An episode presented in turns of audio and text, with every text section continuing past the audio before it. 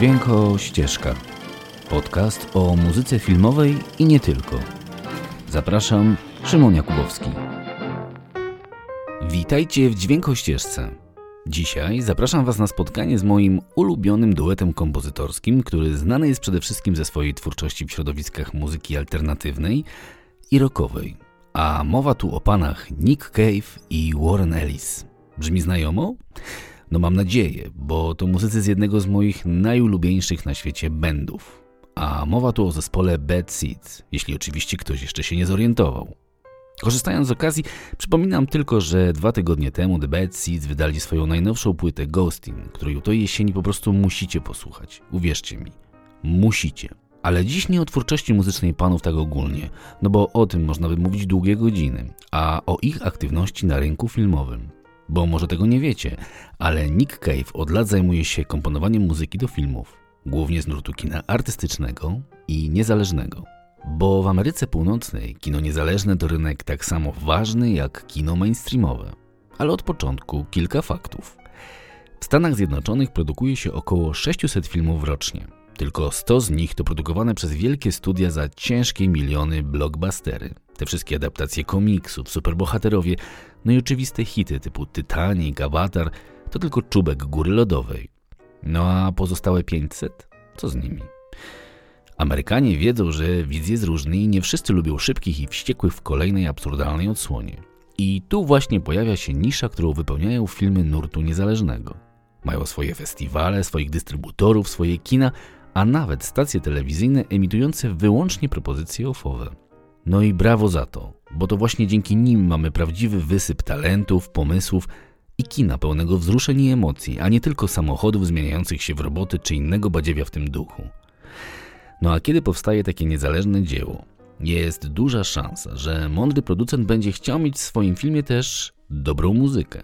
I wtedy powstaje spora szansa, że zadzwoni do Nicka Cave'a i Warrena Ellisa, bo w końcu ci mają na swoim koncie, uwaga, ponad 20 tytułów. Nieźle, co? Zresztą posłuchajcie sami, jak brzmi ich muzyka w filmie Wind River, bo dziś właśnie o nim.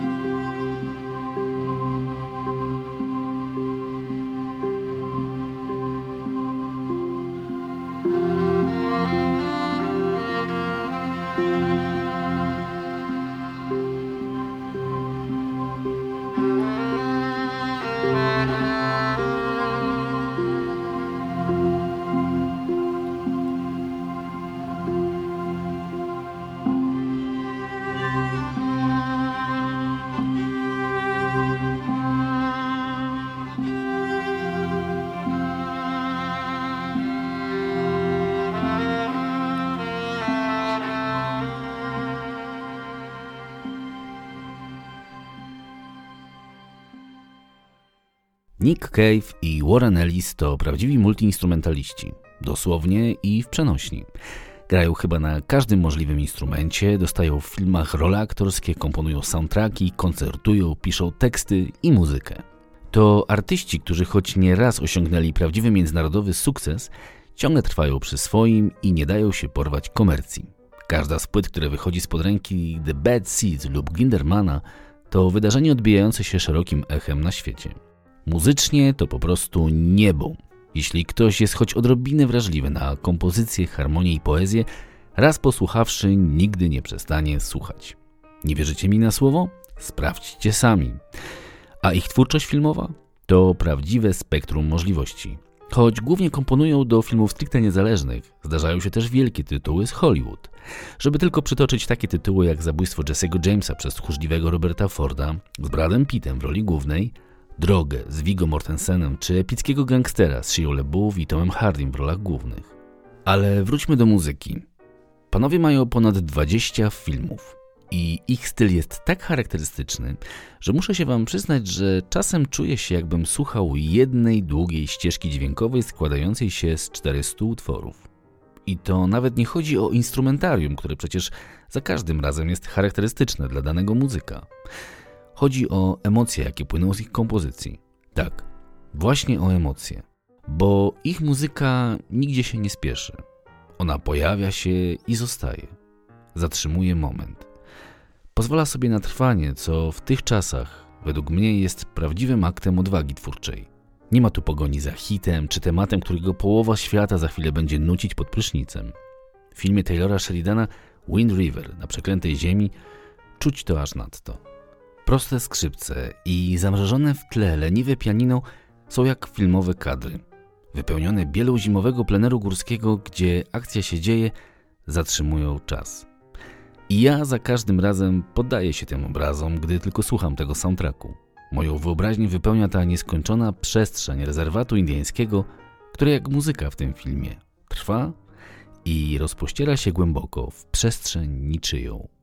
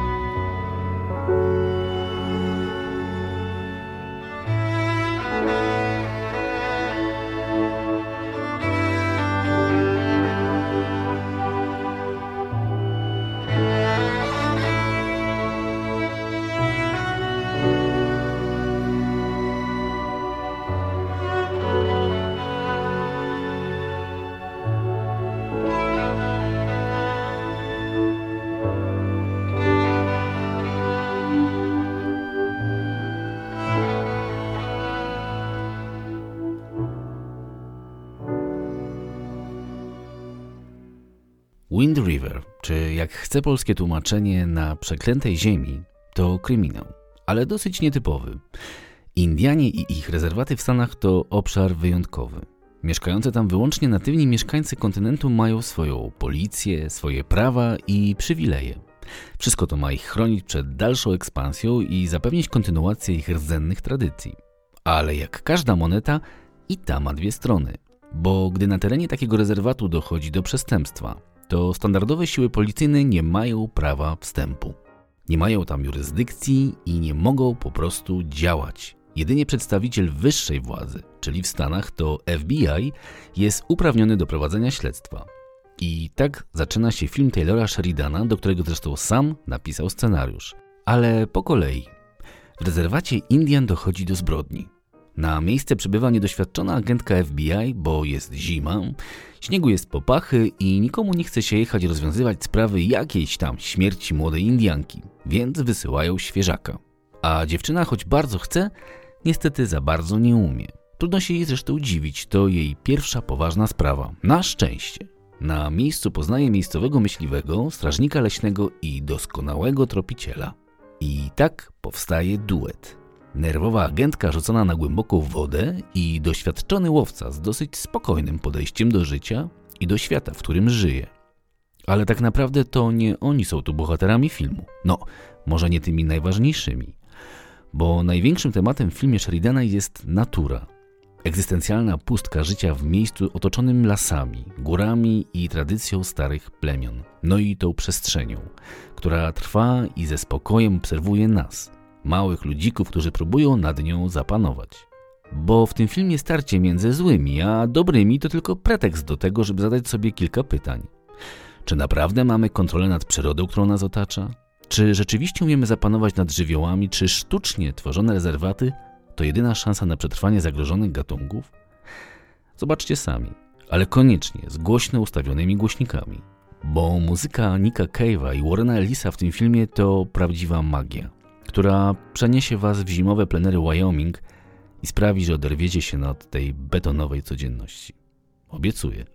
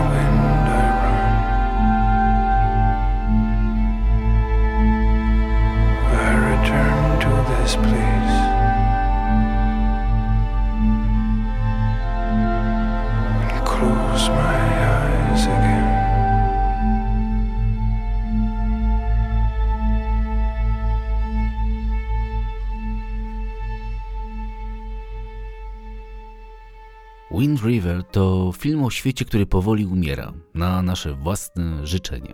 Bo natura to nie miejsce, w którym ludzkość postanowiła żyć. Poprawcie mnie, jeśli się mylę, ale przecież przeszkadzają nam lasy, które z polityczną skutecznością wycinamy w pień, przeszkadzają nam góry, przeszkadza nam świeże powietrze. Sami na własne życzenie zamieniamy świat w jałowy piekarnik naszpikowany genetycznie zmodyfikowaną żywnością. Dlatego warto się nad tym zastanowić, bo jeśli kino może zmieniać świat, to właśnie budując refleksję w każdym z nas z osobna. No bo jaki jest nasz społeczeństwa stosunek do dzikiej przyrody i tradycji? Media wyraźnie pokazują, że to niezbyt optymistyczna wizja. A filmy takie jak ten utwierdzają mnie w przekonaniu, że tylko nasłuchując natury jesteśmy w stanie zrozumieć, kim kiedyś byliśmy i co możemy zrobić teraz, żeby naprawić to, co jeszcze naprawić się da. Choćby dla naszych dzieci, a to już wysiłek warty wykonania. I jeszcze wracając do tego, co mówiłem. Tak jak Off-Broadway to nie jest scena amatorska, tak filmy niezależne w Stanach to nie jest głęboki off. I w żaden sposób nie powinno się ich tak traktować. Niezależny w tym przypadku znaczy raczej o sile zaangażowania społecznego, a nie o kasie. O poruszanych ważnych tematach, nie o gościach w pelerynach, którzy ratują nas przed kosmitami. Niezależny znaczy szczery, aktywny i gotowy na kontrowersje. A to raczej nie jest język kina mainstreamu. Zatem, może zamiast konsumować kolejną papkę dla mózgu, rozglądnijcie się za kinem właśnie niezależnym. Ja to robię od lat i choć może niewiele wiem o uniwersum Marvela, to przynajmniej odkrywam nowe punkty widzenia. Mierzę się ze swoimi własnymi kompleksami i za każdym razem mam szansę się spotkać choćby z takimi twórcami jak Nick Cave czy Warren Ellis. A w świecie blichtru, szpanu i kasy raczej do czegoś takiego by nie doszło. No dobra, to tyle na dziś. Jeśli lubicie filmy i kochacie soundtracki, szukajmy się w sieci. Tymczasem i uważajcie na siebie. Do następnego razu. Czołem.